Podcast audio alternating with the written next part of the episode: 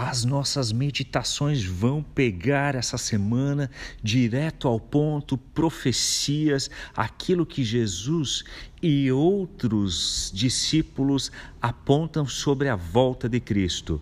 Eu sou Hans Jürgen, missionário da Meuc em Joinville, e convido você para abrir a sua Bíblia e ter coragem de ler Mateus 24. E aí a pergunta é a seguinte: como você interpreta profecias? Ah, pois bem, vamos para os versículos 6 e 7, quando se fala de pânico, guerras, rumores de guerras, é, um reino contra o outro, fomes, terremotos, ou seja, catástrofes, tragédias. Primeira observação, primeira orientação de Jesus. Observe sinais. Sim, no entanto, versículo 8 tudo isso são apenas o começo das dores de parto. Jesus vai usar a simbologia de uma gestação, de um nascimento, e dizendo que o nascimento é o, é o fim, então, né? Mas é o ponto alto. Mas o que antecede são as dores de parto. Então, entenda que sinais apontam, mas ainda não é o fim. E em outros textos nós também vamos entender de que não cabe a seguidores de Jesus Cristo definir quando é o final ou usar sinais para dizer é logo, mas sim entender os sinais como algo que Jesus já explicou que faria parte.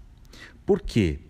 Porque tem um aspecto muito interessante que está sempre em cena também nesses versículos. O nosso texto vai até o versículo 35, que é o cumprimento primeiro de uma profecia, não só nas profecias apresentadas por Jesus, como nesse texto, mas também em outras que temos na Bíblia, em Apocalipse, por exemplo, é muito comum profecias que têm alguns cumprimentos, um cumprimento histórico num primeiro momento mais próximo àquele anunciado pelo profeta, depois acontecem outros cumprimentos menores, até que o cumprimento maior, derradeiro, venha a acontecer. E é disto que se fala aqui, por exemplo, no versículo 15 que aponta para o é, que o profeta Daniel já havia mencionado o terrível dia ou horroroso dia da profanação.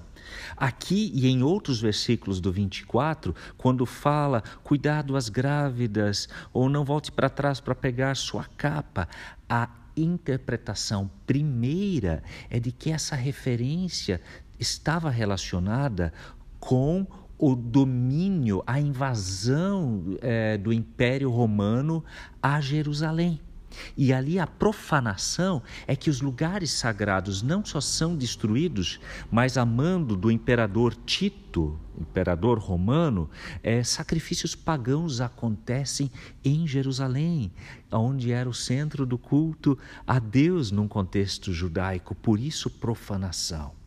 Mas claro que isso também aconteceu já antes de Cristo em momentos posteriores também ao longo da história do povo de Deus. Ou seja, profecias elas vão se cumprindo mais vezes. Então podemos enxergar relações, mas nunca apontar para o ponto final, porque este é a volta do Senhor Jesus, dessas profecias mencionadas aqui por Jesus. E por isso Jesus vai dizer, outro aspecto de como interpretar, não se deixem enganar, se algum diz, aqui está Cristo, na região desértica, ou lá, ou seja onde for, ele vai dizer de que sempre de novo vão aparecer pessoas dizendo que são enviados de Deus, que são, ou seja, os ungidos, Cristo.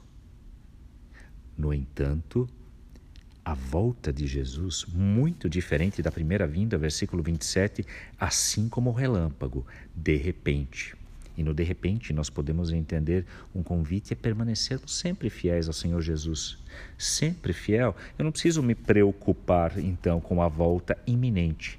E por outro lado, a partir do versículo 29 até o 31, aquilo que hoje é o mundo natural deixa de existir diante da vinda do Filho do Homem. Você entende? A volta de Jesus, você não precisa se preocupar. É mesmo? Tem alguns boatos aí ou rumores. Quando esta acontecer, toda a criação vai perceber. É diferente do que a primeira vinda, que foi humilde e, por assim dizer, bem mais sutil. No entanto, Profecias são importantes para nos convidar a, a, estarmos atentos à volta de Jesus. E por isso, concluímos aqui com o versículo 32 e 35, que fala da lição da figueira. Pelas folhas você percebe, quando começa a brotar, que o verão está se aproximando. Ou seja, não despreze os sinais. Não despreze os sinais. O amor esfriará, os sinais da natureza, os sinais de guerras e tudo mais. Então, um extremo é usar os sinais para querer definir as coisas, ou seja, aí a gente confia mais nos nossos cálculos, na nossa interpretação dos sinais do que em Jesus Cristo. O outro extremo seria desprezar os sinais. Então, Jesus diz: fica atento, sim aos sinais. E aí, de novo, uma relação, é, versículo 34, ao cumprimento iminente primeiro dessa profecia. Né? Nem toda essa geração vai passar até que isso aconteça, a sua relação à, à profecia primeira se cumprindo na invasão de Jerusalém pelo Império Romano. Mas observe os sinais do que acontece. Para quê?